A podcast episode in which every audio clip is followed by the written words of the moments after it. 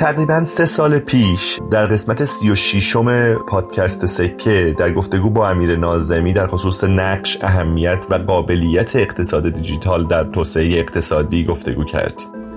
اینکه چه اندازه سیاستگزار ما با تکنولوژی زمانه خودش و قابلیت های اون در جهت پیشرفت و توسعه کشور آشناست. در این قسمت ضمن پیگیری مجدد همین بحث سعی می‌کنیم به لایه های عمیق تری از اون بریم و بیشتر با اون چه در اکوسیستم نوآوری کشور در حال جریانه آشنا بشیم.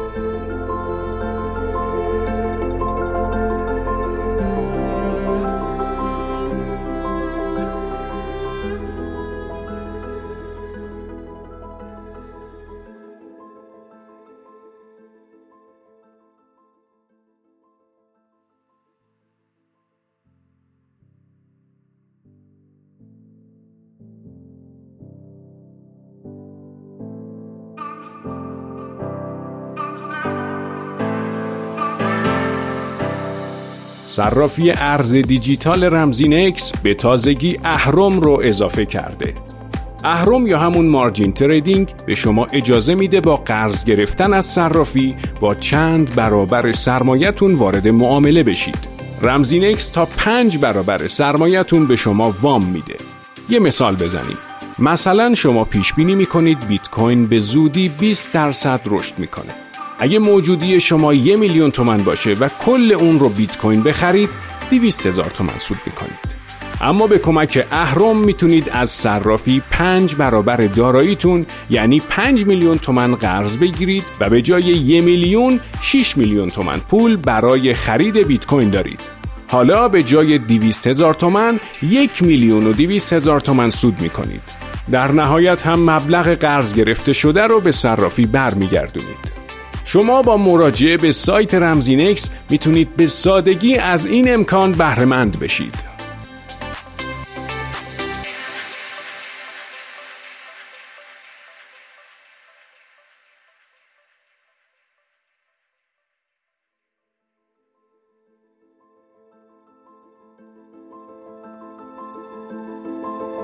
سلام. این قسمت 84 م پادکست اقتصادی سکه است کاری از دانشجویان دانشکده اقتصاد دانشگاه تهران. من مهدی ناجی هستم و مهمان ما در این قسمت نیما نامداریه. نیما از افراد خوشنام و تأثیرگذار در اکوسیستم نوآوری کشوره. مقالات زیادی در روزنامه ها و مجلات اقتصادی در واکنش به شرایط روز اقتصاد ایران و حوزه کسب و کار نوشته و در حال حاضر هم عضو هیئت مدیره دیوار و مدیرعامل کارنامه است که بعید می‌دونم هیچ کدوم از شما این دو اسم رو نشناسید.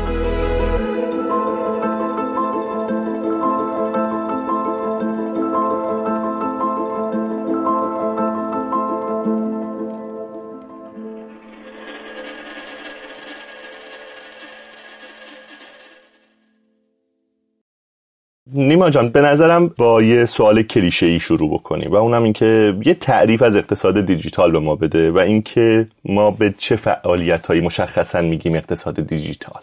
اقتصاد دیجیتال حالا این که اصلا این کلمه اقتصاد هم قبل دیجیتال می‌ذاریم یه مقدار شاید به دلیل این چیز اقتصاد داناست وگرنه که digitalization یه روند تکنولوژی که بیشتر پدیده مهندسی بوده اصلا پدیده شاید اقتصادی نباشه. یه فناوری به اسم اینترنت شکل می‌گیره که این یه مبانی داشته و بعد این فناوری انقدر مؤثر بوده در شکل کسب و کار در شکل زندگی در شکل سیاست گذاری که دیگه فراتر از یه فناوری بهش نگاه میشه. به چشم یه روندی بهش نگاه میشه که خیلی چیزا رو داره به هم می‌زنه و تغییر میده.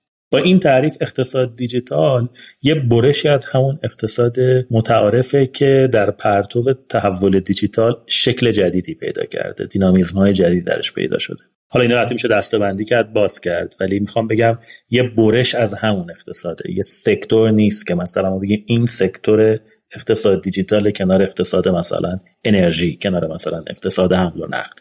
این برش دیجیتال توی حمل و نقل توی انرژی توی خورده فروش توی خیلی ها تداوم پیدا می‌کنه. با این تعریف نظر اقتصاد دیجیتال یه مقدار شاید معناش با سکتور دیگه اقتصادی متفاوت باشه. و چه تفاوت هایی یا چه فعالیت هایی یا چه ویژگی هایی داره که بتونیم تشخیصش بدیم از نسخه برابرش یا نسخه جایگزینش؟ اسم نسخه جایگزینش رو چی بذاریم؟ اقتصاد کلاسیک که نمیشه گفت. من حالا میگم اقتصاد متعارف اقتصاد مینستریم هر چه هر اسمشو نه نه نه نه. اون اون گیج کننده میشه. اقتصاد متعارف و مینستریم چون که در مقابلش مکاتب آره تو علم آره اقتصاد. آره. آره آره آره حرف درستی. نمی‌دونم من اسم واقعا مشخصی ندارم. ببین برای اینکه اگه ذره دقیق کنیم بحثمون رو بیا دستبندی بکنیم سه بخش بکنیم. از نظر من اقتصاد دیجیتال در اصل سه لایه داره. یه لایه اصلی داره یه لایه هسته اصطلاحا کور داره. اون لایه که زیر های اقتصاد دیجیتال رو ایجاد می‌کنه.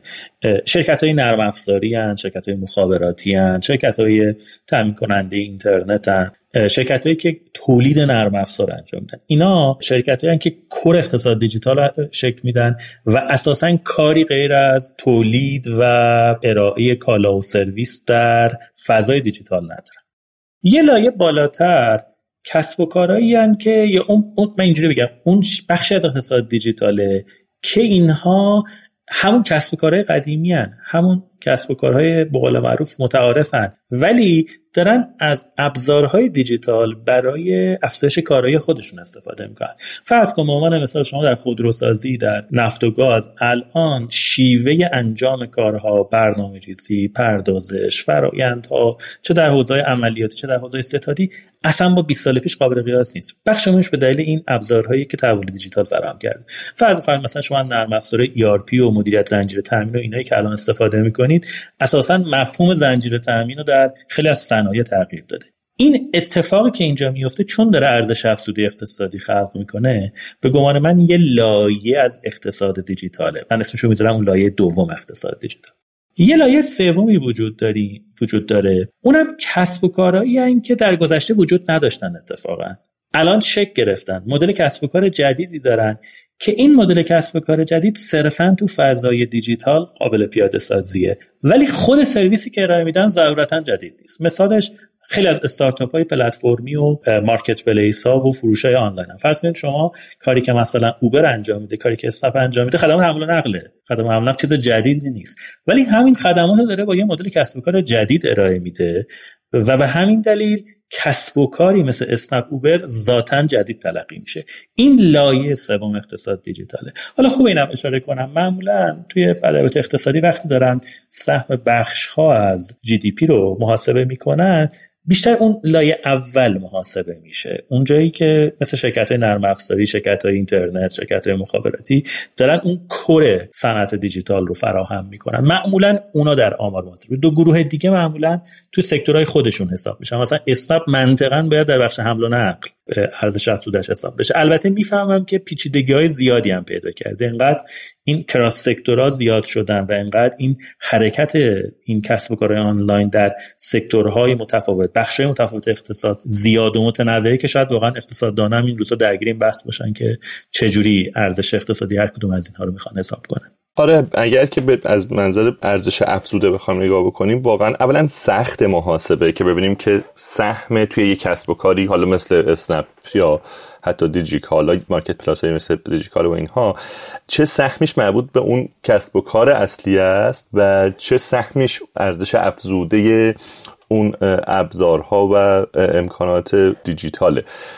این رو میگید جدا نمی‌کنن. پس یعنی وقتی که ما می‌خوایم سهم اقتصاد دیجیتال رو در جی دی پی کشور ببینیم یک شرکتی مثل اسنپ تپسی دیجیکالا یه همچی شرکت هایی اصلا توی اون محاسبه نمیاد.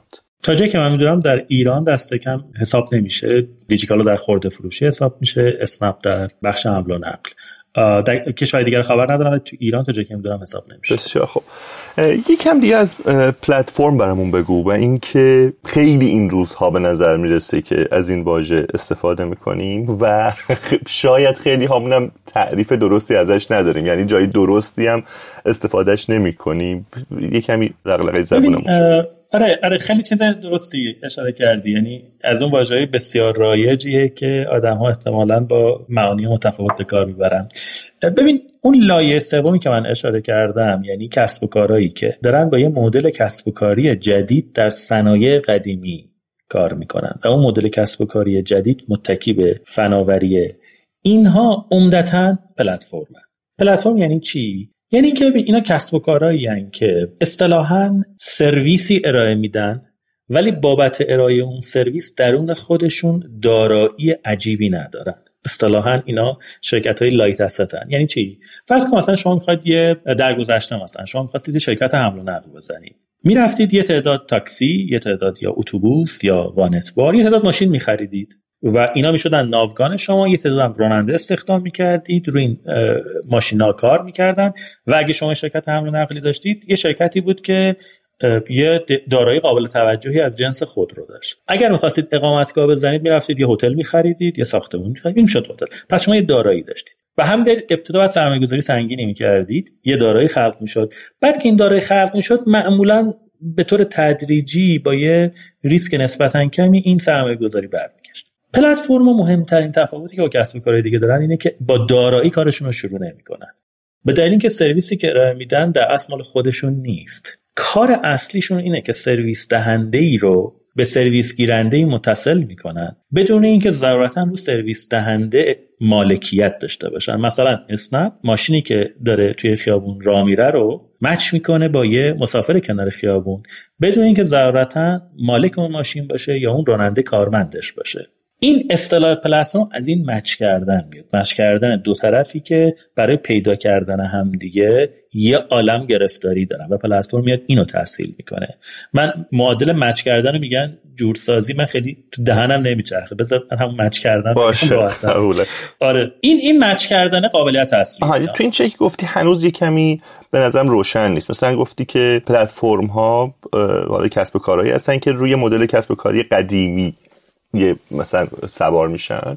من همون موقع بزنم مثل که خیلی خوب اگه من یه مکانیکی داشته باشم و روش فرض کنی یه کمی نمی‌دونم تسهیلات یا امکانات دیجیتال بذارم که اون پلتفرم نمیشه که. یا گفتی دارایی کم دارن اونم شاید به تنهایی نشه. ولی نکته آخری که گفتی به اضافه اون دو تا نکته اول شاید تعریف جالب تری میده. انگار که یه جور حالا من یه واژه دیگه می‌خوام اضافه کنم. جنس کارشون واسطه گریه یعنی اونم قبلا بوده. یعنی کم نبودن وقتی که ما پلتفرم ها رو نداشتیم. کسایی که مثلا فرض کن یه گوشی دستش بود و 50 تا اتاق از یه هتل رو با 50 تا اتاق از یه هتل دیگه با 50 تا اتاق از یه هتل دیگه فکر کن. مثلا اجاره می‌کرد. پولی هم نمی‌داد. سرمایه هم نداشت. و اونها رو میفروخت. یعنی این داره فقط خیلی افیشنتر خیلی با بهرهوری بالاتر پلتفرم این کار رو می‌کنه. فهمی که دارم از مسئله درسته یعنی که خیلی فاسد؟ در خیلی خیلی اتفاقا درسته. اون جمله آخری که گفتی کلیدیه. واسطه گری در گذشته وجود داشته و چیز جدیدی نیست. ولی پلتفرم ها تونستن واسطه گری رو اسکیل اپ کنن. یعنی به طرز وحشتناکی یه دفعه بزرگش کنن. و شما یه پلتفرمی داری که این واسطه گری رو داره برای میلیون ها نفر انجام میده. اون آقایی که قبلا با تلفنش این کارو می‌کرده ظرفیت پردازش فردی خودش یه حد مشخصی داشته. پلتفرما کاری که می‌کنن اینه که این بهش ابعاد میلیونی میدن. چجوری این کار انجام میدن؟ به یه مفهوم اینجا باید اشاره کنم که به نظرم اونم خیلی زیاد به کار میره ولی فکر نمی‌کنم آدمام خیلی تعریف دقیق شدن اونم مفهوم اثر شبکه است. network effect اثر شبکه یعنی چی؟ اثر شبکه وقتی اتفاق میفته که شما توی یه کسب و کاری اگر تعداد مشتریان افزایش پیدا بکنه مطلوبیت استفاده برای مشتریان قدیمی هم حتی زیاد بشه.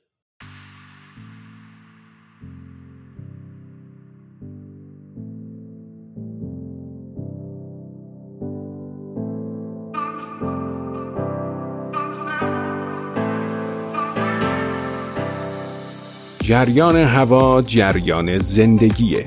جریانی که نیازمند طراحی و اجرای دقیقه. ما شرکت مهندسی مشاوره مبتکران گلدیران هستیم و تخصص ما طراحی و اجرای سیستم های تهویه مطبوعه. با ما تماس بگیرید.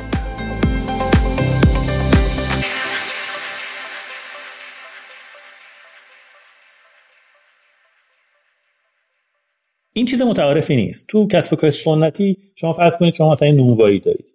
این که مثلا 100 نفر مشتری دارید به این 100 نفر مثلا 10 تا دیگه اضافه بشه برای 100 تا قبلی مسئولیتی ایجاد نمی‌کنه. یه جای اعتماد مسئولیت کم بکنه تا صف ایجاد بشه. یا به دلیل اینکه تقاضا رفته بالا عرضه نتونسته بره بالا قیمت افزایش پیدا بکنه. اثر شبکه در پلتفرم ها کارکردش اینه که این اتفاق رو برعکس می‌کنه. شما فرض کنید که مثلا یه شبکه اجتماعی توش عضوید اگر بدونید همه دوستای شما توش عضون انگیزه بیشتری دارید که شما هم عضو بشید. و اگر, وارد شبکه اجتماعی بشید کسی از آشنایان شما نباشه خب شما دلیل نداره وارد بشید. مفهوم اثر شبکه چیز جدید در اقتصاد نیست. به مثلا قدیم که شبکه تلفن ایجاد شد تلفن ثابت همین اتفاق میافتاد. یعنی فرد اگر مثلا دور تلفن ثابت هیچکی نداشت خب این چرا باید می‌رفت تلفن ثابت می‌گرفت؟ چه مسئولیتی خلق می‌شد؟ نکته که پلتفرم ها ایجاد کردن اینه که اومدن این اثر شبکه رو بهش چند سو دادن. اصطلاحا ما مالتی ساید پلتفرم ها رو الان باش رو برو هستیم. فرض بکن که شما یه طرف این شب... پلتفرم شما یه تعدادی راننده است اون طرفش تعداد مسافره. در ابتدای شروع به کار این پلتفرم خب راننده انگیزه, انگیزه ندارن بیان روی پلتفرم بدن که مسافری نیست. مسافرها انگیزه ندارن بیان برای دلیل اینکه راننده وجود نداره. شما در گذشته آژانس عملتون زنگ زنگ خیالتون راحت بود حالا الان نداشته باشه ماشین ده دقیقه دیگه میاد دیگه. چرا بعد روی اپلیکیشنی چیز کنید ساب کنید بیاد؟ الان مردم از اسنپ و تپسی و اینا خیلی استفاده می‌کنن چون مطمئنن که راننده اویلیبله مهمترین کاری که پلتفرما تو شروع کارشون انجام میدن همین به قول معروف شکستن لوپ مرغ و تخم مرغه این اولی یا اون. معمولا این اینجوریه که طرف عرضه رو میرن بهش سوبسید میدن و تامینش می‌کنن. این تریکیه که همه پلتفرم‌های موفق تو دنیا می‌زنن. وقتی این کار رو انجام میدن یه تعدادی هم سمت تقاضا میاد به عنوان مشتری. اگر خوششانس باشن و یه سری دینامیزم های مثبت شکل بگیره یه دفعه این اثر شبکه کار می‌کنه. یعنی این به قول معروف مثل گوله برفی را میفته و هی بزرگتر میشه بزرگتر میشه بزرگتر میشه و این اثر شبکه اینجا خودش نشون میده. چون آدم های زیادی هستن ما بقیه دیگه ضرر می‌کنن اگر نیان یا بخوان توی یه جای دیگری باشه این اتفاق اثر شبکه چیزی که ما در کسب کار قدیمی خیلی نداشتیم. یه نکته البته کنارش هست من بدم نمیاد اینو اینجا اشاره کنم. اصطلاح اثر شبکه پشتش یه رولیه بهش میگن قانون متکالف اگه درست یادم باشه. متکالف کسی بوده که شبکه های اینترنت رو ابداع کرده. یه, یه نکته خیلی جالبی داره. این آقا آقای متکالف میگه که ارزش یه شبکه با افزایش تعداد لینک هاش رشد می‌کنه نه تعداد نود هاش یعنی چی؟ فرض کنید شما یه شبکه تلفن ثابت فرضی دارید که پنج نفر توشن. این پنج نفر احتمالا به ده روش می‌تونن این ده تا لینک بینشون ایجاد میشه. یعنی شبکه با پنج نود داریم ده تا لینک داریم. اگه یه نفر به این پنج تا اضافه بشن 6 نفر تعداد نودا 20 درصد اضافه شده. ولی ارتباط های دو به دو یه دفعه میشه 15 50 درصد. تعداد لینک ها داری با, با این فرض میگی که همه با هم دیگه یه نفر با همه برای نودها آره. ارتباط داشته باشه. مطلوبیتی که برای همه ایجاد میشه 5 تا لینک جدید اضافه شده و مطلوبیتی که برای اینا ایجاد میشه 50 درصد رشد می‌کنه. حالا اینو ببرید تو ابعاد بزرگتر.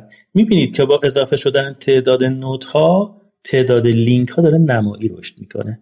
این میشه اون چیزی که سرمایه گذارا دنبالشن. چرا پلتفرم رشد سریع در ارزش گذاری دارن؟ به دلیل اینکه ارزششون با افزایش تعداد آدم هایی که مشتری اون پلتفرم میشن به طور تصاعدی بعضا نمایی رشد می‌کنه. این چیزیه که کسب و کارهای سنتی ندارن. از منظر سرمایه گذار سرمایه گذار دوست داره بیاد روی اسنپ سرمایه گذاری کنه رو اوبر سرمایه گذاری کنه. چون این اگه 100 هزار یوزرش رو بکنه 200 هزار ارزشش دو برابر نمیشه. ارزشش احتمال داره 20 برابرش. ولی اگر بره روی نونوایی مثلا سرمایه گذاری کنه این مشتریاش از 100 نفر بشن 200 نفر احتمال داره ارزشش دو برابر بشه. این دینامیز بسیار بسیار در شکلگیری اکوسیستم پلتفرم ها در دنیا اهمیت داشته و این حجوم سرمایه های اصطلاحا ویسیا حالا در موردش صحبت می‌کنیم. ولی من خواستم این بحث اثر شبکه است به این موضوع هم اشاره کنم چون جالبه. آره. و چیزی که حالا به ذهنم می‌رسه اینه که شاید به همین دلیل باشه که نمی‌تونیم به اون شبکه تلفن ثابت بگیم پلتفرم به خاطر که اثر شبکه رو داره. ولی خیلی اثر چندانی روی تعداد در واقع لینک ها نداره. شما یه, یه تعدادی لینک خودت داشتی قبل از اینکه تلفن ثابت رو داشته باشی. نهایتا این میاد روی همون لینک ها سوار میشه. و اگه بله. درست فهمیده باشم. ولی توی این حرفت کاملا درسته. تو همون تلفن ثابت هم اتفاقا از حدود سی سال پیش اتفاقی افتاد و شبکه تلفن ثابت یه دفعه شد زیرساختی برای انتقال داده دیجیتال. و یه دفعه کسب و کارها اینو کشف کردن. یعنی احساس کردن ای چه جالب می‌تونیم کال سنتر داشته باشیم می‌تونیم آی وی آر داشته باشیم. و ببین اگه این اتفاق نیفتاده بود و شبکه تلفن ثابت هم یه شبکه یه پلتفرم مالتی سایدت تبدیل نشده بود احتمالا به واسطه یه ارتباطات اینترنتی شبکه تلفن ثابت بعد حذف می‌شد. علت اینکه هنوز تلفن ثابت تداوم دارن این ترکیب خدماتیه که کسب و کارها روی اون ارائه می‌کنن. و, به نظر میاد هنوزم جای چیز داره. اونجا جای نوآوری داره. اتفاقای خوب داره. توش میفته حالا من اینجا یه چیزی بگم. مهدی شاید مفید باشه. بحث پلتفرماست یه سری عدد بگم. نظر خودم یعنی من خودم برام جالب بوده همیشه. ببین ما وقتی هم دو پلتفرم صحبت می‌کنیم خب کسب و کارهای جدیدی دیگه. ما 60 سال پیش 70 سال پیش همچین پلتفرم های چند سویه نداشتیم. این کسب و کارها کاملا جدیدن. ولی تاثیر اقتصادیشون واقعا عجیب غریبه. همین الان شما اگر برید ده شرکت اول سهامی عام جهان رو تو گوگل search کنید 5 تاشون پلتفرمن و سه تای و دو تای اول پلتفرمن. می‌دونید خیلی جالبه. 10 تا 5 تاش پلتفرمن. اسمم ببر. ببین الان اگر اشتباه نکنم چه شرکت جهان اول اپل بعد مایکروسافت بعد آرامکوئه. اپل و مایکروسافت که کاملا پلتفرمن. توی ده تا اول آلفابت که همون شرکت مادر گوگله و آمازون و متا که شرکت مادر فیسبوک و اینستاگرام واتساپ تو ده تا اول هستن. البته دو تا شرکت تکنولوژی دیگه هم توی ده تا اول هستن انویدیا و تسلا که خب حالا شاید ساختارشون خیلی پلتفرمی نیست. و جالبه این این پلتفرم الان من یه مطالعه می‌دیدم مال مجله فوربس اومده بود. یه, یه شاخصی داره فوربس به نام فکر می‌کنم 2000 global. دو هزار شرکت بزرگ جهان رو مدام بررسی می‌کنه. اکنون اومده بودن یه کاری کردن این دو هزار تا رو با 43 تا پلتفرمی که الان فعالا مقایسه کرده بودم یه سری اعداد بود خیلی جالب بود برای من. ببین متوسط تعداد کارمندای شرکت های پلتفرمی این 43 تا 9800 نفره. متوسط تعداد کارمندای اون 2000 تا شرکت بزرگ که پلتفرم ازش کشیدن بیرون 18900 نفره. دو برابر متوسط تعداد کار کنم ولی از اون ور حاشیه سود عملیاتی پلتفرما 21 درصده حاشیه سود عملیاتی کسب و کارهای متعارف 13 درصده. جالبتر اینجاست وقتی میرید نسبت هزینه آرندی به فروش تو پلتفرما 13 درصده. تو شرکت های عادی 4 درصد. یعنی اونا اصلا رشدشون داره از اون نوآوری اتفاق میفته دیگه. چون هی باید مدام چیز کنن که حالا توضیح میدم. این به خودش یه پدیده که تو اکوسیستم پلتفرما جالبه. جالبه. متوسط رشد سالانه فروش پلتفرما 18 درصده. در 20 سال اخیر 18 درصد بوده. در کسب و کارهای عادی سالانه 8 درصد بوده. این تیکه آخر نفهمیدم. متوسط فروش یعنی چی؟ یعنی ارزش فروش که در هر سال داشتن نسبت به سال قبل رشدش. رشد فروشش بله رشدش. شما با شرکت های طرف هستی که اینا رشد سریعتری دارن شرکت های کوچیکتری درآمد بیشتری دارن حاشیه سود بیشتری دارن دارن مدام disrupt می‌کنن کارهای innovative دارن. و به همه این دلایل شرکت های با market cap بیشتری هم هستن. شرکت های با ارزش بالاتری هم هستن. این دینامیزم اینجا خودش نشون میده. شما نگاه می‌کنید می‌بینید مثلا اولین شرکت جهان که ارزش تریلیون دلار داشت اپل بود. به عنوان یه پلتفرم. که خیلی پلتفرم جالبی هم هست. اگه درموش بشه حرف بزنیم جالبه. ولی به حال می‌خوام بگم داستان این پلتفرم رو باید جدی گرفت. یه چیزی ولی معکوسش هم هست. پلتفرم همین مطالعه من داشتم میخوندم جالب بود. اومدن یه بازه 20 ساله بررسی کردن. فقط 17 درصد پلتفرمایی که 20 سال پیش فعال بودن هنوزم فعالن. یعنی نرخ از بین رفتن پلتفرم ها خیلی بالاست. این همون ریسکیه که اشاره کردم. چون اون اثر شبکه برای یکی می‌گیره برای ده تا نمی‌گیره. ریسک بالایی داره. یعنی همزمان می‌بینید سه تا شروع می‌کنن. اصطلاحا میگن دیگه تو پلتفرم های بحثی هست میگن که winner takes all یا winner takes most اونی که برنده رقابت میشه تقریبا همه بازار می‌گیره. بخش عمده بازار و بقیه از بین میرن. یا ادغام میشن توی اون بزرگه. این از این جهت اهمیت داره که سرمایه گذاری روی اینا همونقدر که می‌تونه چشم اندازه سودآوری بالایی داشته باشه ریسک از دست دادن کل سرمایه رو هم برای سرمایه گذار می‌تونه داشته باشه. و حالا اون ویسی ها که به قول معروف تو این حوزه سرمایه گذاری می‌کنن به این دلیل اصلا بهشون میگن ویسی دیگه. این وی ونچر از همین نرخ بالایی از بین رفتن این شرکت ها میاد تفاوت پلتفرم و استارتاپ رو هم برامون میگی؟ ببین هر پلتفرمی به احتمال خیلی زیاد یه استارتاپ هم هست. ولی هر استارتاپی پلتفرم نیست. من شخصا ترجیح میدم که بیشتر دو پلتفرما صحبت بکنم. به دلیل تاثیر اقتصادی که پلتفرما دارن. یه آقای هست به نام کلیتون کریستنسن. این آدم خیلی معروفی استاد هاروارد و دو سال پیش هم فوت شد. یه ایده خیلی جنجالی و معروف و چیزی داره به نام همون نوآوری برهم زننده disruptive innovation. ایشون یه اصطلاحی داره. یه،, یه کاری زمانی کرده بود. خیلی جالبه. اومده بود در مورد تاثیر مقایسه کرده بود که چرا در بعضی کشورها شکوفایی اقتصادی هست در بعضی نیست. و به یه چند تا به قول معروف سرنخ رسید یکی از سرنخ این بود که در کشوری که شکوفایی اقتصادی در کشوری در حال توسعه ای که شکوفایی اقتصادی درشون ایجاد شده یکی از کارهایی که انجام شده شکلی از نوآوری که اسمش گذاشته بود نوآوری بازارساز Market Creator Innovation. و ایدهش این بود که این نوع نوآوری ها چون سرریز مثبت به کل اقتصاد دارن شغل ایجاد می‌کنن و یه اکوسیستم پیرامون خودشون می‌سازن تأثیر اقتصادیشون خیلی خیلی پایدارتر و بزرگتره. من شخصا فکر می‌کنم ما الان تو ایران مسئلهمون خیلی اینه که چجوری می‌تونیم از اقتصاد دیجیتال استفاده کنیم که این رو به موتور رشد اقتصادی تبدیل بکنیم. و به همین دلیل مثلا پلتفرم ها نقششون بیشتره. معنیش نیست استارتاپ ها بدن ولی استارتاپ ها خوبن خیلی هم جالبن. ولی این ور ما بیشتر احتیاج داریم صحبت بکنیم چون احتمالا گذار و بقیه و اینا این تفاوت رو شاید خیلی بهش توجه نکنن. اینجا اونجایی که باید یه شکل دیگری برای سیاست گذاری کرد. و حالا به بیسی هم می‌رسیم. ولی چیزی که گفتی منو یاد موضوع انحصار انداخت. یعنی انگار که توی یه شرایطی که داره بهره توسط همین پلتفرم ها یه افزایش زیادی پیدا می‌کنه. و, و حتی شاید هم رقابت ولی این رقابت نیست رقابت خونباریه. انگار کسی که می‌بره کل بازار یا سهم بالایی از بازار دستشه. مسئله انحصار رو چطوری حل می‌کنند؟ انحصار اتفاق خیلی مهمیه در فضای دیجیتال و خیلی هم محتمله. یه چرخه ای وجود داره. ببین اثر شبکه به شما کمک می‌کنه هی مدام کاربر بیشتری پیدا بکنی. وقتی کاربر بیشتری داری دیتای بیشتری هم داری. وقتی دیتای بیشتری داری راحتتر می‌تونی شخصی سازی و هوشمندسازی انجام بدی. به خصوص این روزا AI واقعا واقعا امکانات عجیبی توی شخصی سازی customize کردن سرویس برای یه user خاصه. شما مثلا چه الان وارد گوگل میشید واقعا این حرکت بین product های گوگل برای کاربر چیز عجیبه. من شما همین الان داریم رو گوگل میت با هم صحبت می‌کنیم. این ارتباط بین گوگل میت جیمیل گوگل کلندر اون طرف search engine اصلا چیز عجیب غریبیه. خب سرویس داره برای من شخصه. وقتی اینجوری میشه اصطلاحا switching cost بالا میره. برای من نمی‌صرفه این به قول معروف پلتفرم رو ترک کنم برم جای دیگری. چون جاهای مختلف به این سرویس وابسته شدم دیتای شخصیم هست pattern ام شکل گرفته همین چیزو داره برای من مناسب سازی می‌کنه. switching cost که بالا میره من دلیلی برای خروج ندارم و میمونم تو این پلتفرم. و من چون میمونم های دیگری هم کاربرای دیگر هم به دلیل همون اثر شبکه انگیزه دارن که اضافه شن. و این چرخه کار می‌کنه.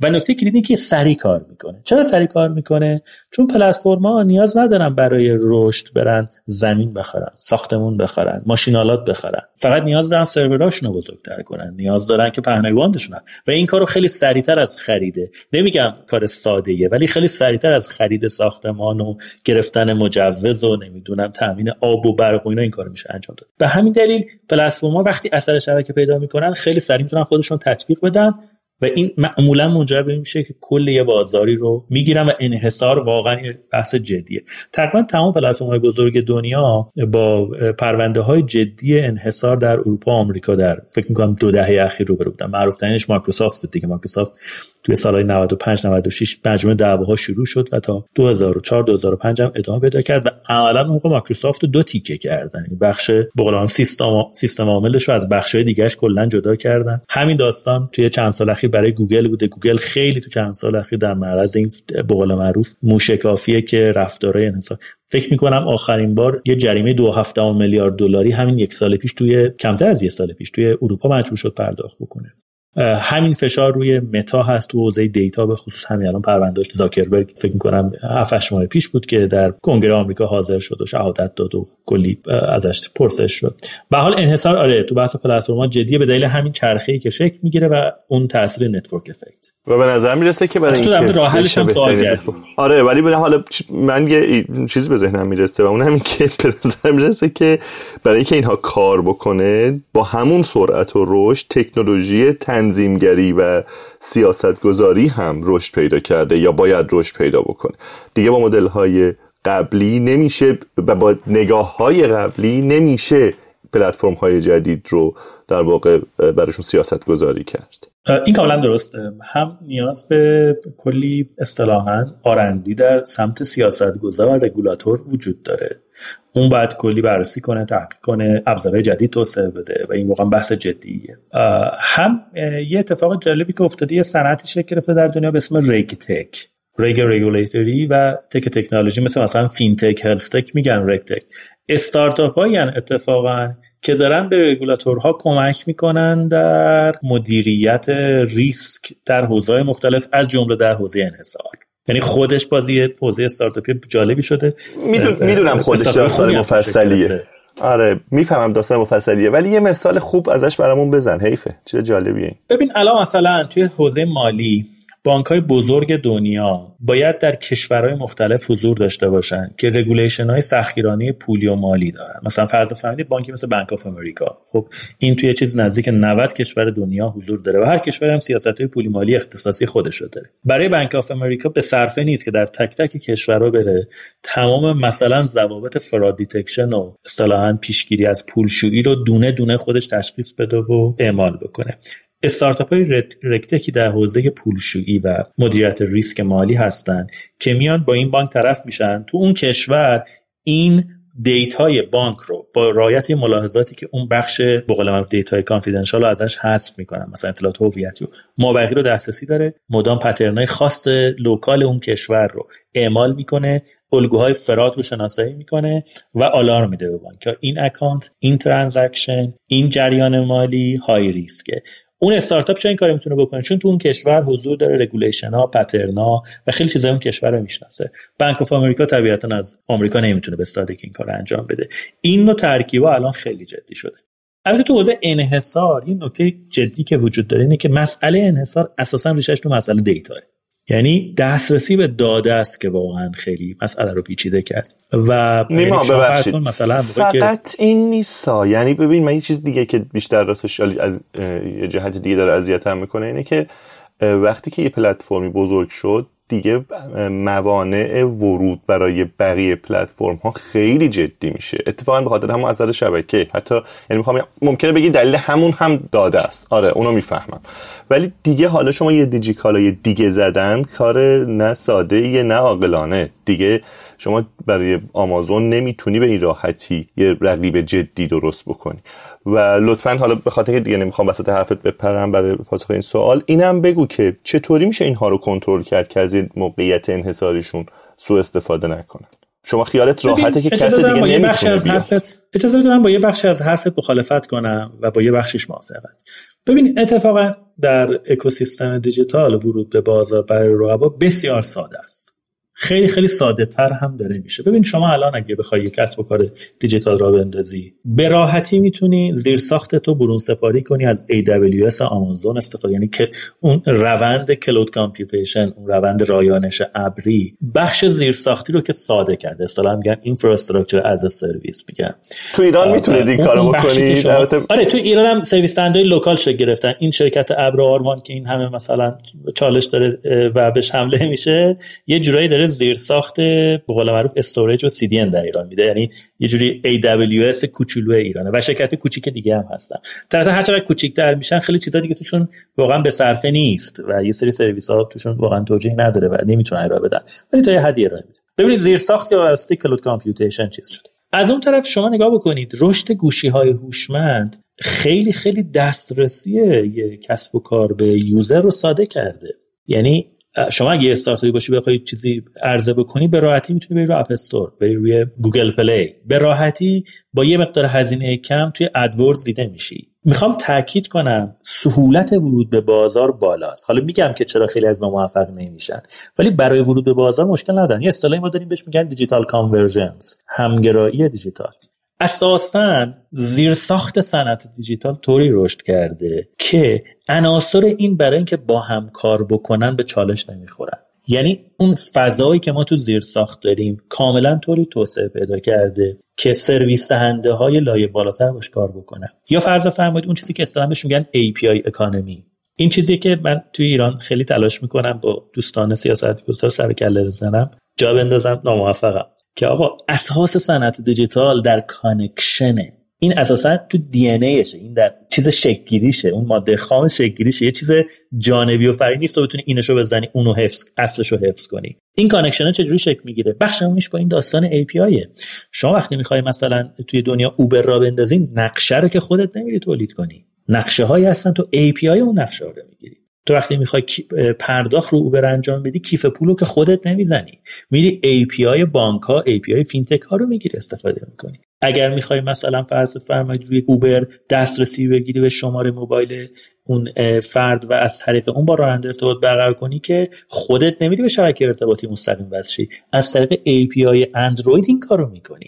این اصطلاحا building block های صنعت دیجیتال خیلی قشنگ کنار هم شده البته این چیز خاص صنعت دیجیتال نیست. اینجا قابلیت مثلا فرض شما تو صنعت برق وقتی یه کسی داره مثلا چه می‌دونم اتو تولید می‌کنه توی نمی‌دونم مثلا چین دغدغه اینو نداره که برق مثلا نیروگاه فلان در ایران چجوری به خونه من در تهران می‌رسه. اون یه استانداردهای رعایت می‌کنه. اینم یه استانداردی رعایت می‌کنه و plug and play. به هم وصل میشن و کار می‌کنن. صنعت دیجیتال همینه. در ابعاد میلیون ها بار بیشتر منسجم.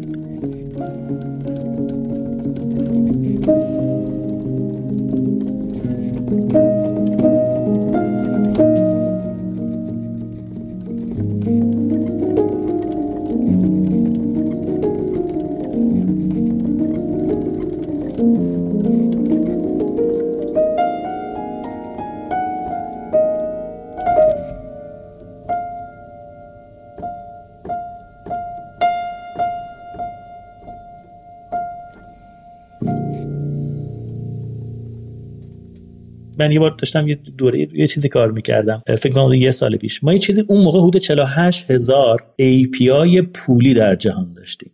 یعنی یه کسی یه چیزی تولید کرده تو صنعت دیجیتال. API اونو به بیرون می‌داد و بابتش پول می‌گرفت. این این خیلی دنیای عجیبه. هم دلش میگن API اکانومی این دیجیتال کانورجنس باعث شده. تو اگه می‌خوای کسب و کار آنلاین را بندازی خیلی ساده می‌تونی از عناصری که دیگران استفاده کردن اینا رو بیاری کنار هم قرار بدی و کسب و کارت را بندازی. ولی آیا این باعث میشه که رشد بکنی؟ نه ضرورتا اینجا یه دفعه باید با قول ها رقابت کنی. اینجا یه دفعه باید بری با پلتفرم های بزرگ رقابت کنی. به همین دلیله که این روزا خیلی نمیرن پلتفرم های خیلی بزرگ رو هدف بگیرن. یه اصطلاحی توی ایران به کار میره که اصطلاح درستی هم هست. میگن اکوسیستم استارتاپی. شاید خیلی براشون سوال بشه آقا این اکوسیستم داستان چرا میگن اکوسیستم؟ مثلا چرا نمیگن صنعت استارتاپی؟ علتش اینه که این اکوسیستم معنیش اینه که شما دیدید میگن اکوسیستم مثلا دریاچه ارومیه عناصری توی اون محیط هستن که بقای این عناصر به هم گره خورده و رشدشون هم در کنار هم اتفاق میفته. ما هنری داشتیم که درچه ارومیه رو از بین بردیم ولی واقعا هنریه یعنی خیلی کار سختی بود. یه اکوسیستمی که ده ها هزار سال داشت کار می‌کرد ما تو چل سال بین بردیم. چجوری؟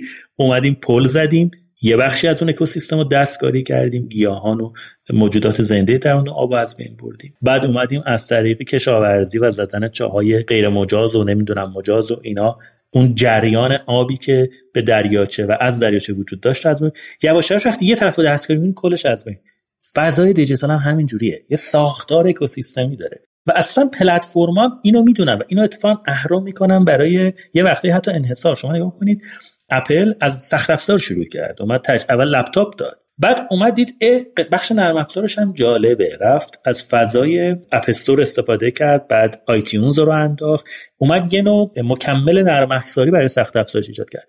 بعد روند 5G که جدی شد و streaming اقتصادی شد اومد وارد محتوا هم حتی شد. خودش موزیک و خودش نمی‌دونم ویدیو همین رو اضافه کرد. گوشی هوشمند که داشت اقتصادی می‌شد وارد فضای گوشی های هوشمند شد OS اختصاصی. این اکوسیستم خیلی کنترل شده است. حالا تو به عنوان یه استارتاپ الان دیگه برات به صرفه نیست بری با اپل رقابت کنی. برات به صرفه است بری بشی یه building block از اکوسیستم اپل. الان خیلی از کسب و کارهای جدید در دنیا این کارو می‌کنن. البته اینم بگم ما یه سری پلتفرم های مبادلاتی داریم. اینا وضعش مثلا مثل دیجیکالا. اینا دارن یه چیزی رو که یه ماهیت local داره بین دو طرف دست مبادله می‌کنن. این طبیعتا در هر کشوری در یه حدی توجیه داره. یا فرض فرم مثلا مثل اوبر مثل اسنپ. ولی دیگه الان کسی توجیه نداره بره پلتفرمی بزنه که base تکنولوژیک پیچیده داره. ترجیح میده بشه یه آجوری در دیوار اپل بشه آجوری در دیوار گوگل یه آجوری در دیوار آمازون. این اکوسیستم سازی هم مهمه. آها می‌فهمم. ولی مثلا که یه آجوری در دیوار اپل یا آمازون قاعده بازی رو دیگه اون توی اون بازی اپل و آمازون دارن تعریف می‌کنن و تعیین می‌کنن. این رو چطوری باش در واقع حالا سیاست گذار یا دولت ها باید باش مقابله کنن یا کنترلش کنن؟ بله این بحث کاملا مهمیه و, و چالشه. و راهحلای قطعی و بدیهی الان براش وجود نداره. ببین مثلا شما در اروپا قانون GDPR هدفش همین بود. GDPR اومد که کنترل پلتفرم ها بر داده مشتریان رو محدود کنه. با این ایده که وقتی یه پلتفرمی داده داره و این داده رو بیشتر نگهداری می‌کنه این تبدیل میشه به مانع برای ورود دیگران و رقابت. و حالا البته بحث پرایوسی هم دارن که در کنارشون هم اهمیت داره. بحثی که الان واقعا بحث قانونگذاریه و تو آمریکا الان خیلی بحث جدی یعنی همین الان فشاری که وجود داره. مثلا در بحث مالیات خیلی فشار جدی رو آمازون وجود داره و معتقدن که آمازون الان با ایجاد مارکت پلیسش و اینکه فروشندگان محلی رو هم خودش اضافه کرده عملا داره مسیر مالیات بر مصرف رو در آمریکا دور می‌زنه و در این حال انقدر بزرگ شده و سهمش از خورده فروش در آمریکا بالاست که به این راحتی هم نمیشه مثلا دست و پاشو بس تو کشور دیگه هم این هست. آره چالش مهمیه. واقعا الان راه حل مشخص و قطعی نداره که من بگم راه حل.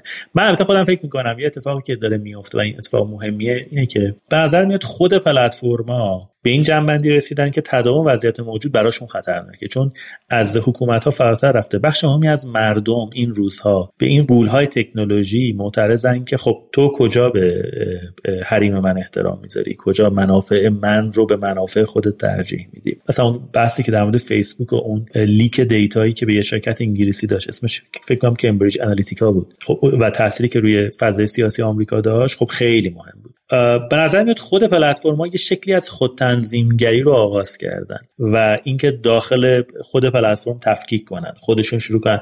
اخیرا فیسبوک بعد فشاری که روش وجود داشت این کارو با یه حدی شروع نشست ضوابط دسترسی به دیتاش رو تغییر داد. نوع API هایی که قبلا بسته بود و پولی بود و تغییر داد و باز کرد. به نظر میاد این روند هم مهمه. اصطلاحا بهش میگن خود تنظیمگری تو پلتفرم بزرگ. حالا من اینم تاکیدم خیلی بحثی که ما داریم می‌کنیم واقعا تو فضای ایران شاید موضوعیت نداشته باشه چون ما تو ایران اصلا مسائلمون جنسش فرق داره. آره میفهم به ایران برمیگردیم یعنی یه بخش از گفتگو رو من گذاشتم برای اینکه در مورد ایران صحبت کنیم. ولی می‌خوای قبل از اینکه بریم سراغ اون آره به حال این خود تنظیمگری به نظر من بحث جدیه که حالا بعد در موردش بیشتر بعدا احتمالا می‌خونیم و میشنویم. بسیار قبل از اینکه بریم سراغ چند تا سوالی که در مورد ایران هم می‌خوام بپرسم دو تا سوال اون کوچیکم دارم. یکی اینکه اشاراتی کردی ولی یکم منسجم تر دسته بندی کنی برامون. به نظر این پلتفرم ها چه مخاطرات جدیدی می‌تونن داشته باشن؟ اینو یه بار یه مروری بکن.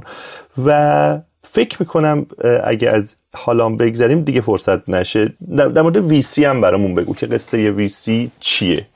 و چه, چه تفاوتی دارن با ویسی ها؟ چه تفاوتی دارن با سرمایه گذاران متعارف؟ ببین مخاطرات پلتفرم خب یکیش اشاره کردم داستان انحصاره. بالقوه یک پلتفرم به دلیل اون تأثیری که اثر شبکه می‌ذاره و توانایی که در اکوسیستم سازی حول خودش پیدا می‌کنه مستعد ایجاد انحصاره و ایجاد انحصار هم, هم به خصوص به دلایل اقتصادی می‌تونه در بلند مدت کارایی رو کاهش بده. می‌تونه از ورود رقبا و بازار و کاهش قیمت افزایش یه سری مطلوبیت ها برای مشتری جلوگیری کنه. این به نظر مهمترین چالشه. یه چالش یه مخاطره شاید دومی هم در بعضی کشورها ما داریم.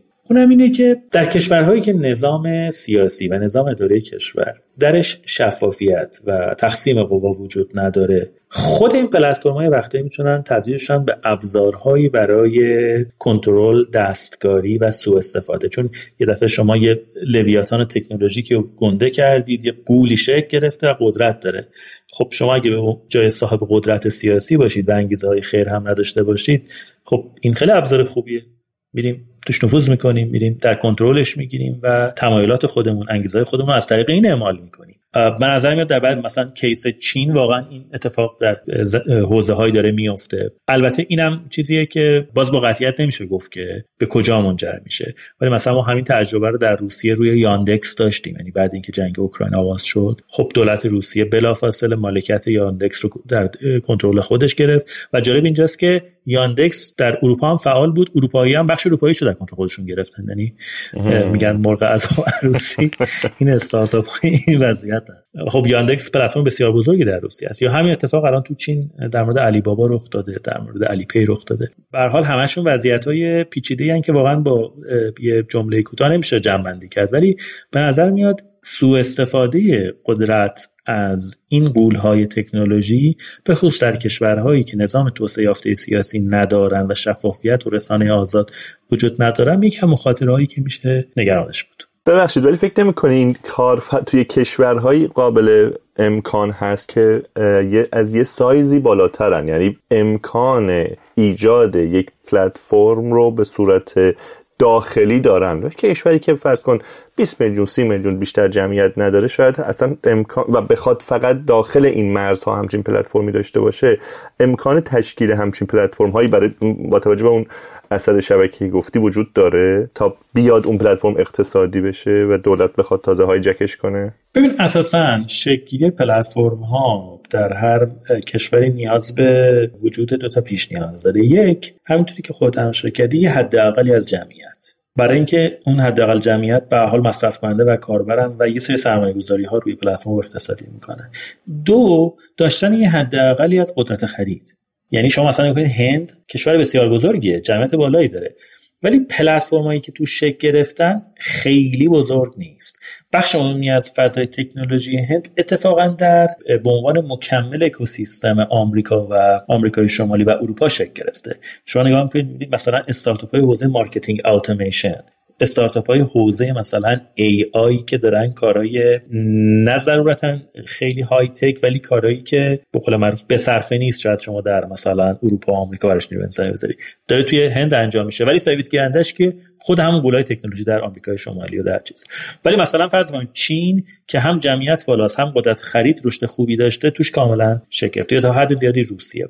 این منظر من دو تا شرط باید حتما باشه. وقتی این دو تا شرط هست اقتصادی میشه شکل گرفتن این پلتفرم. و وی سی ها میان سرمایه گذاری می‌کنن. حالا یه وقتی این دغدغه تو خیلی کشورهای کوچیک واقعا الان وجود داره که ما اگر همه فضای تکمون و همه استفاده های روزمره کاربر از سرویس های دیجیتالمون رو به این بولای تکنولوژی بدیم آیا این بولای تکنولوژی خودشون به لحاظ سیاسی بیطرفن؟ این حتی اگه شما که تو ایالت آمریکا این بحث مطرحه یعنی حتی در سطح بین ایالتی هم مطرحه. بدونید یعنی دعوا وجود داره. مثلا بعد چند وقت پیش مثلا خب ایلان ماسک آدمیه که تمایلات جمهوری خواهانه داره تا حد خوبی. الان این بحث مطرحه که آقا توییتر رو این گرفته. خب این نشه ماشین چیز ترامپ تبلیغاتی ترامپ. گمان خب ترامپ هم اومد و اکانتش رو دوباره فعال کرد و اینها.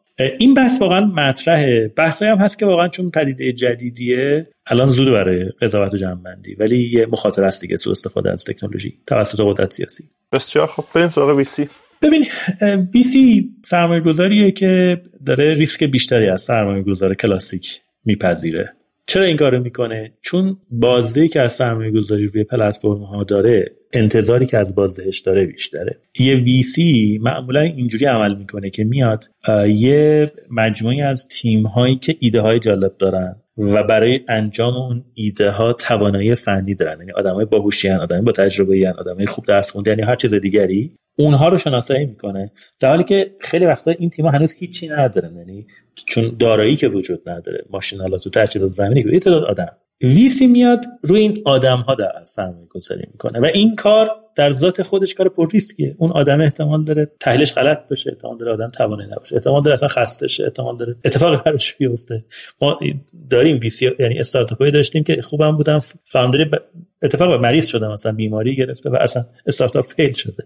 در که توی شرکت کلاسیک خب به حال زمین و ماشین و کالا و اینا هست دیگه. VC میاد این ریسک رو میپذیره روی این آدم ها سرمایه گذاری می‌کنه. به این دلیل که به واسطه اون اثر شبکه رشد ارزش این نوع استارتاپ های پلتفرمی بسیار بسیار سرعت بالایی داره. رشد نمایی در زمان کوتاه داره. یه trade-off بین این ریسک و این بازه. VC ها به این دلیل این کار رو انجام میدن که همچین بازی انتظار دارن. از اون طرف VC ها شکل سرمایه گذاریشون هم شکل سرمایه گذاری اصطلاحا aggressive تریه اغلب سرمایه گذاری کلاسیک خیلی در اداره شرکت ها دخالت نمی‌کنن. فوقش اینه که اگر مثلا سهم سهام کافی داشته باشن یه seat در هیئت مدیره می‌گیرن و توی هیئت مدیره حضور دارن. ولی VC ها معمولا به خصوص در مراحل اولیه رشد استارتاپ اصلا مداخله می‌کنن درگیری میشن mentor می‌ذارن coach می‌کنن نظر میدن. یه علتش اینه که اون آدمایی که روش invest کردن ذاتا آدمای با تجربه نیستن. ذاتا آدمای پخته نیستن و این این تعامل خیلی خیلی ضرورت داره. ولی به هر حال تجربه دست کم غرب نشون میده که VC نهاد موفقی بوده. فقط برای اینکه عددی بهتون بدم جلوی بدونید الان که داریم صحبت می‌کنیم 50 درصد شرکت هایی که در بازارهای بورس آمریکا لیست شدن شرکت های سهامی عامی که در آمریکا سهامشون عرضه شده حداقل در یه round جذب سرمایه از یه VC fund گرفتن. 50 درصد. ولی ارزش این شرکت ها 77 درصد ارزش بازار سهامه. ارزشی که خلق کردن بیشتر از تعدادشونه. از اون طرف این شرکت ها 81 درصد کل patent هایی رو ثبت کردن که شرکت های سهامی عام در آمریکا ثبت کردن. 50 درصد تعداد 77 درصد ارزش 81 درصد مشارکت در ثبت اختراع. نکته جالبتر اینه که 92 درصد هزینه R&D که شرکت های سهامی آمریکایی رو دارن خرج می‌کنن توسط همین شرکت. اصطلاحا بهشون میگن VC-backed انجام شده. این چرخه چرخه معقولیه دیگه. نگاه کنید. چرا؟ چون این داره میره به یه سمتی که توش اینویشن هست disruption هست نوآوری هست و به همین دلیل بازه بیشتری هم ممکنه وجود داشته باشه. ویسی ها و البته خوبه بدونید عددی که ویسی ها سرمایه گذاری می‌کنن در قیاس با نظام تامین مالی تو بازار اولیه آمریکا عدد بزرگی هم نیست. من فکر می‌کنم مثلا در سال حدود فکر می‌کنم سال 2022 حدود 245 میلیارد دلار کل فاندی بوده که ویسی ها در آمریکا سرمایه گذاری کردن. عدد کمی نیست ولی در قیاس با ابعاد نظام مالی آمریکا عدد شوخی 250 میلیارد دلار. ولی همچین اثرگذاری داره. خب شما وقتی همچین بازدهی پیش روتون هست طبیعیه که این جریان سرمایه گذاری رو جدی بگیرید. ویسی ها به حال نهادهای خیلی موفقی بودن در سه دهه اخیر. ولی به هر حال روش سرمایه گذاری که احتیاج اولا به ریسک پذیری داره ثانیا داشتن تجربه این شکل سرمایه گذاری اصطلاحا میگن سرمایه ویسی ها اسمارت مانیه پول هوشمنده یعنی پولیه که با یه تجربه و نالجی به استارتاپ تزریق میشه. توی ایران خب از این جهت وضعیت خیلی بدی داریم که حالا اگه لازم شد هم حرف آره بله چیزی که اینجا برای من چشمگیر بود این بود که دیگه سرمایه گذاری در حالا ویسی ها در استارتاپ ها شاید تفاوت اصلیش با سرمایه گذاری توی حوزه های دیگه اینه که واقعا تخصص جدی می‌خواد. شما پول اگه داشته باشی نمی‌تونی بگی من پول دارم و می‌خوام روی این استارتاپ سرمایه گذاری کنم. ظاهرا این این یکم شوخیه.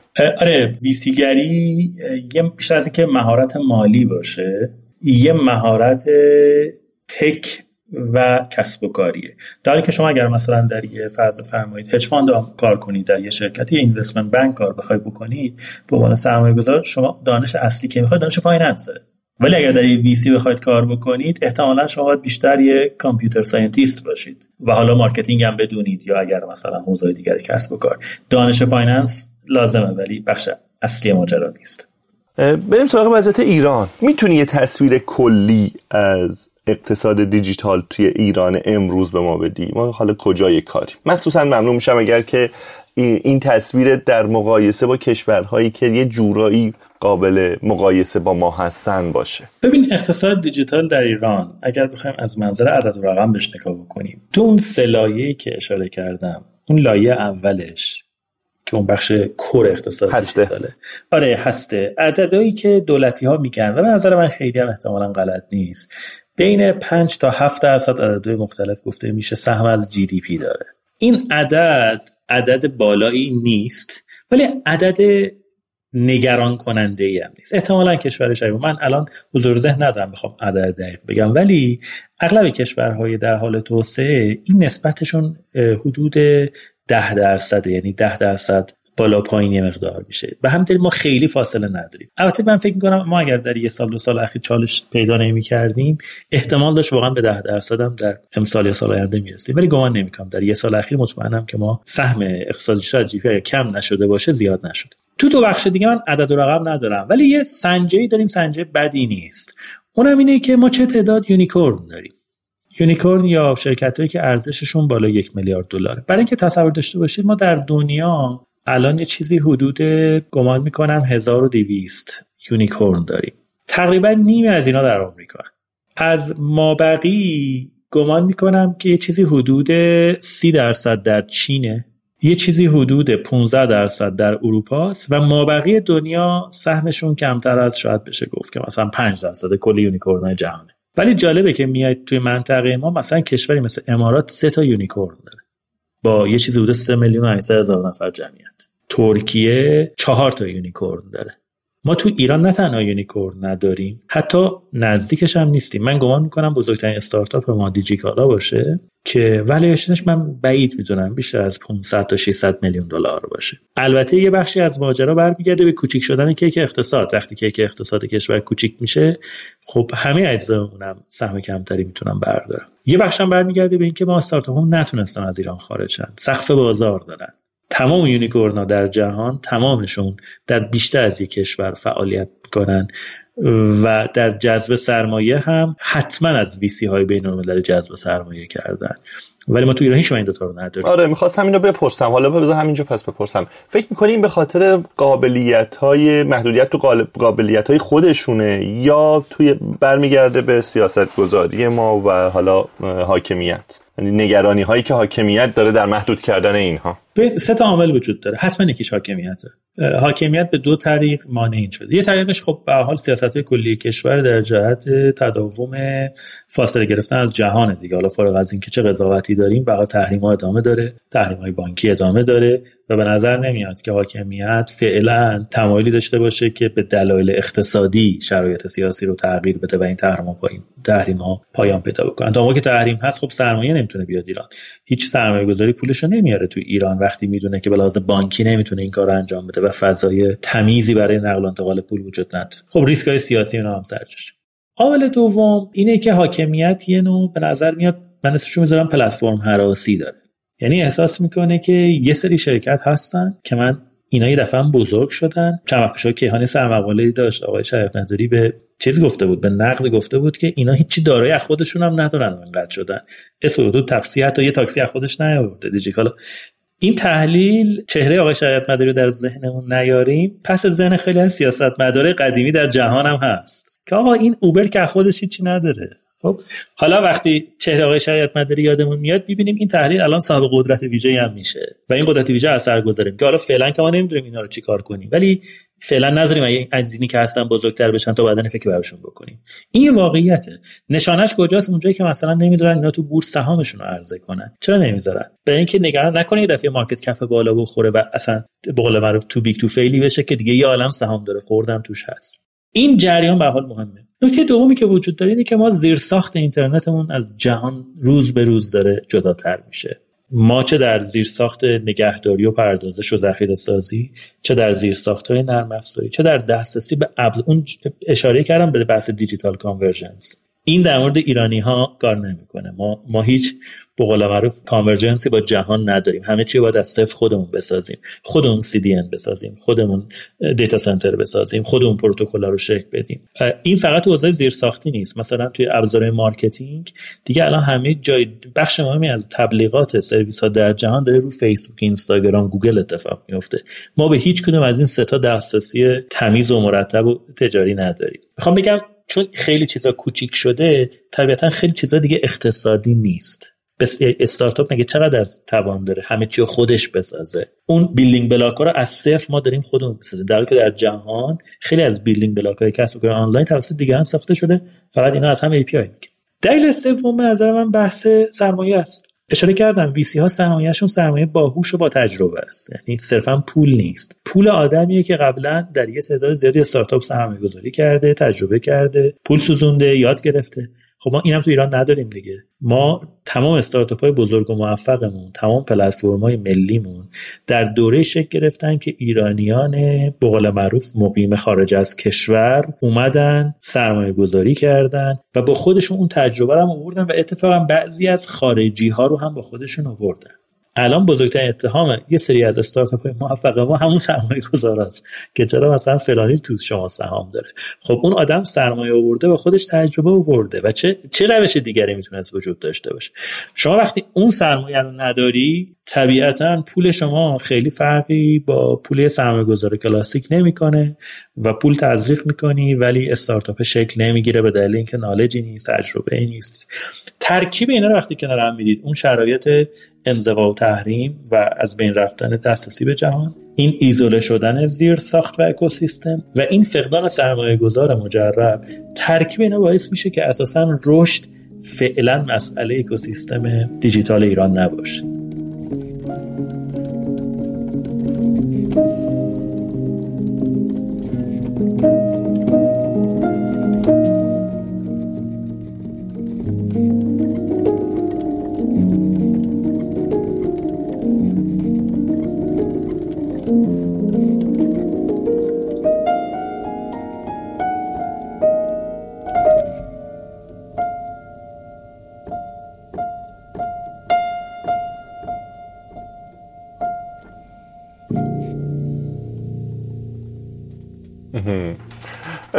من به ذهنم رسید یه تلاش مذبوحانه بکنم و اونم اینکه می‌خوام برم بشینم جا اولا که حالا شاید نشه حسین شریعت مداری رو واقعا نماینده حاکمیت دونست ولی اجازه بده تلاش کنم من برم تو لباس سیاستگزار یا حاکمیت و ببینم که چه دقدقه داره. ببینم میشه یه منطقی از این دقدقه ها کشید بیرون و حس می‌کنم آره بعضی وقتا بعضی از این دقدقه ها می‌تونه جدی باشه. ببین شما یه سری پلتفرم رشد کردن که ده سال 20 سال پیش اصلا وجود خارجی نداشتن و اونها یه حجم زیادی خودت هم اشاره کردی امروز که یه حجم زیادی از داده های مردم به یه جورایی میشه گفت زندگی مردم دستشونه و من نه دانششو دارم نه تکنولوژیشو دارم نه فهمشو دارم که این رو بتونم کنترل بکنم این رو بتونم نظارت بکنم این رو بتونم تنظیم بکنم.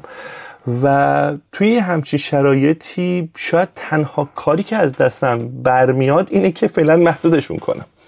می‌دونید عین پدری میمونه توی خونه که ممکنه بچه خیلی باهوشی هم داشته باشه ارتباطات قوی هم داشته باشه خیلی هم جای رشد داشته باشه ولی باباهه چون که حالا اون توانایی رو نداره برای اینکه این رو به خوبی هدایت بکنه تنها کاری که از دستش برمیاد اینه که در خونه رو قفل کنه که این نره بیرون. بچه هم دوستش داره ها و نمی‌خواد بچه اذیت بشه ولی احساس می‌کنه به نفعشه که در خونه رو قفل بکنم که بچه نزنه بیرون.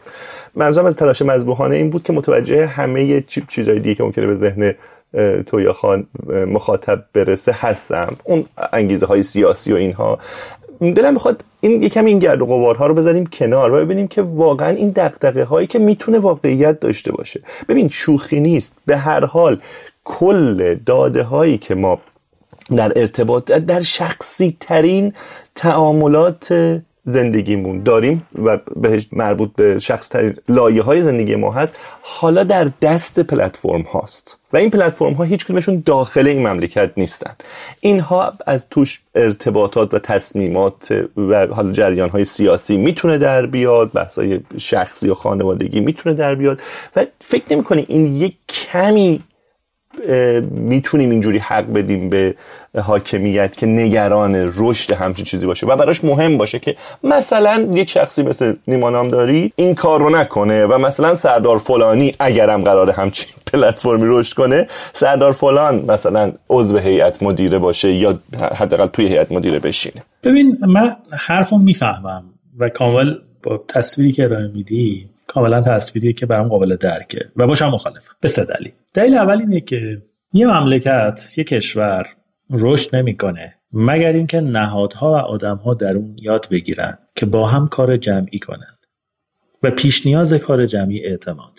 از اعتماد فردی و عاطفی حرف نمی‌زنم. از اعتماد نهادی حرف می‌زنم. اعتماد نهادی چطوری شکل می‌گیره؟ اینطوری شکل می‌گیره که من در کسب و کاری که مسئولشم اگر حاکمیت به من میگه دیتای فلان چیز رو به ما بده من بهش بگم حکم قاضی بیار طبق قانون هر چی بخوای بهت میدم و خیالم راحت باشه که نظام دادگستری شفاف و مستقلی دارم که داوری عادلانه می‌کنه و از اون داده استفاده معقول و کنترل شده و شفاف خواهد کرد. برعکسش هم هست. از اون طرف حاکمیت اگر به من میگه که آقا شما دادت رو باید تو ایران نگه داری. همین الان به ماها گفتن که ما اجازه نداریم داده‌مون رو از ایران خارج کنیم. به لحاظ تکنیکی حرف غلطی هم نیست. یعنی مثلا اوضاع اوضاع پیچیده. الان اگه من همینجا از در مورد این صحبت کنم که شبکه ملی اطلاعات می‌تونه چیز بدی هم نباشه نگرانم این تیکه voice منو بردارن وایرال شه یا عالم داستان شه. ولی میگم شبکه ملی اطلاعات به معنای تکنیکی چیز بدی نیست. اینکه شما مدیریت ترافیک بکنید و هزینه تبادل داده رو بین مراکز بین CDN ها و مراکز storage کاهش بدی که اصلا چیز بدی چرا من اگه دارم با شما حرف می‌زنم data من شما باید بره اونور دنیا برگرده. این که چیز بدی نیست. ولی من می‌دونم اون کسی که این رو به من میگه صرفا به دنبال جنبه اقتصادی ماجرا نیست. این دغدغه هم داره. اون روزی که اینترنت رو به هر دلیلی قطع بکنه این چهار تا سرویس معروف از کار نیفتن که مردم حس چیز نداشته باشن. ولی از اون بتونن بقیه چیزا هم قطع کنن. می‌دونید؟ اینجاست که یه دفعه اعتماد از بین میره. این نکته اول. یعنی می‌خوام بگم بحثی که تو به درستی میگی در فضایی که اعتماد وجود داشته باشه مرد نکته دوم. ببین ما تو اقتصاد دیجیتالمون توی اساسا اقتصادمون فرصت های زیادی رو در حداقل یک قرن اخیر از دست دادیم برای اینکه خودمون رو از این به قول معروف کشورهای میانه جدول بکنیم و خودمون رو ببریم بالا. در اقتصاد ارز می‌کنم. به نظر میاد اتفاقی در اقتصاد دیجیتال ایران در ده سال اخیر افتاده شاید شاید آخرین پنجره هنوز نیمه بازیه که می‌تونه فرصت های برای ما ایجاد کنه. ما کشوری هستیم که مطلوبیت نیرو انسانی مزیت نیرو انسانی داریم. بچه با کیفیت داریم بچه با سواد داریم. دانشگاه های ما به دلیل سالها نظام آموزش دولتی نظام آموزش رایگان با کیفیت دولتی بچه هایی داریم که بچه های تلنتی از اون طرف به دلیل سرکوب قیمت ارز در بخش مهمی از این سالها گوشی هوشمند ارزون دست مردم در یه دوره زیاد بود. یعنی یکی از دلایلی که تو ایران یه دفعه پنتریشن موبایل اینترنت رفت بالا این بود که شما با دلار که قیمتش کنترل شده بود انبوهی گوشی به قول معروف چم دارم آیفون و فلان وارد می‌شد. خیلی ایراد داشت. این خوبی هم داشت که یه دفعه دسترسی افزایش پیدا کرد. پس یه بازار مصرف خوبم دارید از اون طرف هم به دلیلی که ما شهرامون تراکم بالای جمعیتی دارن مسئله لوجستیک در برای خیلی از کسب و کارهای آنلاین تو ایران مسئله ساده تری برای حله. شما توی مثلا خیلی کشورها هست انقدر تراکم جمعیت کم و گستر جغرافی بالاست لوجستیک خودش هزینه یه چیزو بالا می‌بره هم بارداری و هم رو تو ایران ما این رو هم نسبتا وضعیتمون بهتر همین رو باعث شده یه اکوسیستمی از حدودهای سال 90 91 به بعد تو ایران شکل گرفت. سریع هم رشد کرد کسب و کارهای خوبی هم توش ایجاد شد. اینا هنوزم فناوری که تو کار خودشون استفاده می‌کنن با اون چیزی که پیشتازان صنعت دیجیتال در دنیا استفاده می‌کنن خیلی فاصله ای نداره. یعنی فناوری که دیجیکالا داره استفاده می‌کنه تو scale خودش خیلی فرق با تکنولوژی که آمازون تو scale خودش داره استفاده می‌کنه نداره. دست کم فاصلهشون از فاصله فرض فرم شرکت ملی نفت ایران با مثلا شرکت های برتر نفتی جهان خیلی کمتره. فاصله اوبر و اسنپ به لحاظ تکنولوژیک خیلی کمتر از فاصله فرض بفرمایید که بانک ملی و بانک نمی‌دونم فلان بانک ایرانی با مثلا فلان بانک مثلا آمریکاییه. خب اینا باعث میشه که ما توی این حوزه یه مزیت داشته باشیم یه فرصت های رشدی داشته باشیم.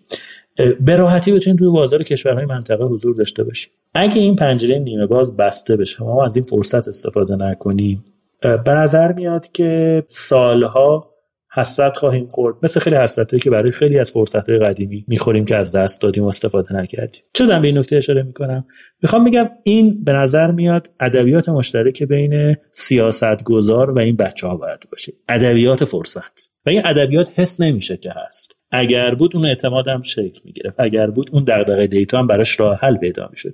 ماها حس نمی کنیم که سیاستگزار درک می‌کنه که ما فرصت آفرینیم ما بخشی از کسایی هستیم که تو این فرصت جمعی با سیاست گذار اتفاقا شریکیم. این نگاه وجود نداره. این نکته کوچولو سوم هم بگم که نظر من کلیدیه. اونم اینه که ببینید فضای دیجیتال یه ویژگی داره که خیلی کسب و کار دیگه شاید متفاوت بشه اساسا تحول دیجیتال از زندگی مردم وارد کسب و کارا شده. یعنی مردم اول گوشی هوشمند گرفتن در ایران ارز می‌کنن اینستاگرام استفاده کردن تلگرام استفاده کردن اون قدیمترا وایبر استفاده با اینا اول عادت کردن استفاده از ابزارهای دیجیتال. بعد یواش یواش با دیجیکالا و اسنپ و کافه بازار و اینا روبرو شدن.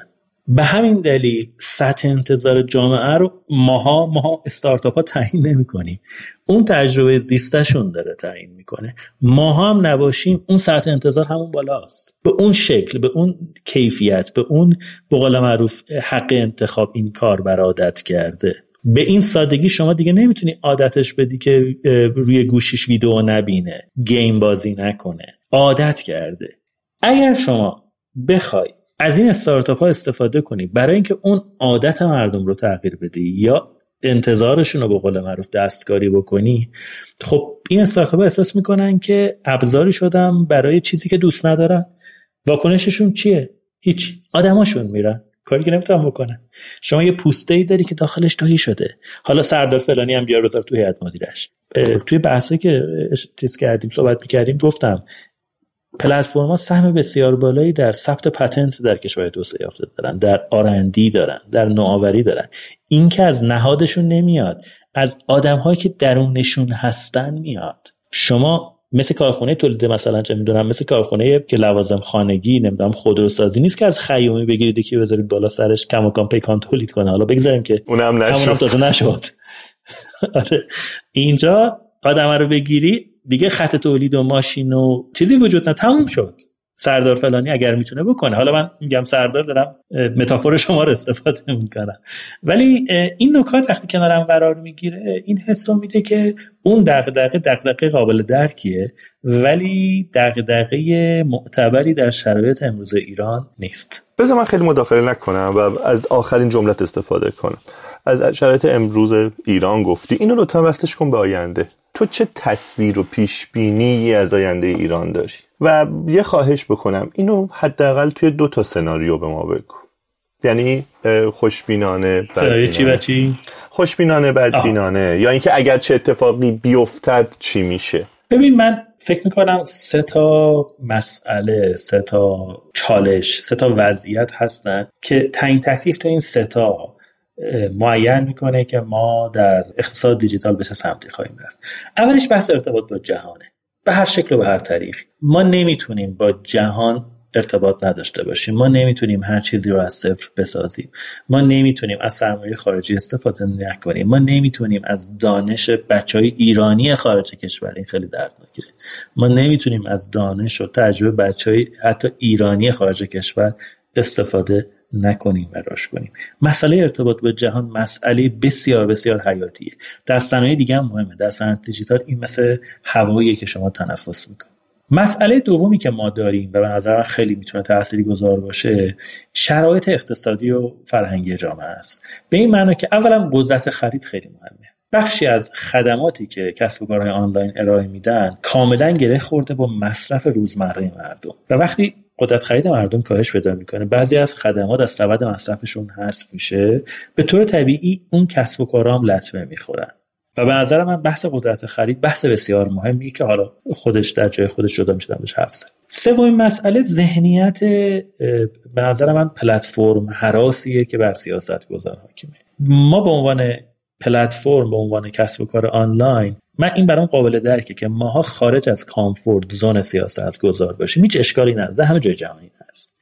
ولی مسئله اینه که آیا سیاست گذار تلاش می‌کنه کامفورت زونش رو گسترش بده؟ آیا تلاش می‌کنه که ببینه در دنیا چه اتفاقی افتاده یاد بگیره و بر اساس اون چیزی که می‌بینه الگوی خاص خودش رو در بیاره دقیقا؟ هیچ اشکالی نداره. ولی واکنش مناسب و منعطف نشون بده برای بهتر شدن. اگه این سه تا موضوع تعیین تکلیف نشن یا یا وضعیت بهتری پیدا نکنن من فکر می‌کنم که وضعیت اقتصاد دیجیتال ما به سمت افول خواهد بود. ولی اگر تو این سه تا ما بهبود داشته باشیم. ارتباط با جهان در یه حدی حداقل باز بشه. ذهنیت در یه حدی ذهنیت پلتفرم هراس بهبود پیدا بکنه. کیک اقتصاد دست کم کوچیک‌تر نشه.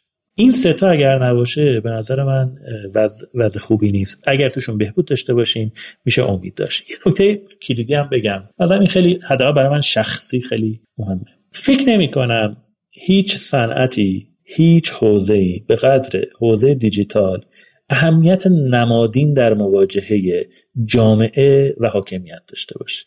یعنی غیر از اهمیت اقتصادی که داره غیر از اهمیتی که در رشد و توسعه داره اهمیت نمادین داره. هیچ چیزی مردم با گوشیاشون به رخت خواب میرن با گوشیاشون از رخت خواب میان بیرون. به قولی که از خیلی آدم ها خانوادهشون رو با گوشیشون تشکیل دادن.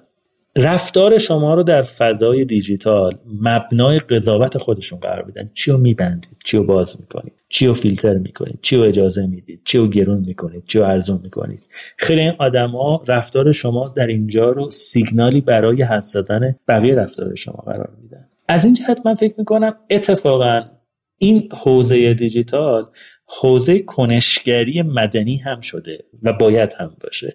من خودم عنوان فرد بخش از کار مدنی که انجام میدم واقعا معطوف به کسب و کارم نیست. معطوف به آینده ایرانه. معطوف به شرایط زندگی ماست معطوف به نگرانی که برای وضعیت تمدنی این کشور داریم. اینو از این جهت می‌خوام تاکید بکنم که همون قد که طرف مقابل سیاستگزار حاکمیت تلاقی دقدقه ها تو این حوزه داره این ور ماجرا هم تلاقی انگیزه ها تلاقی نیت های مدنی و خیر داره.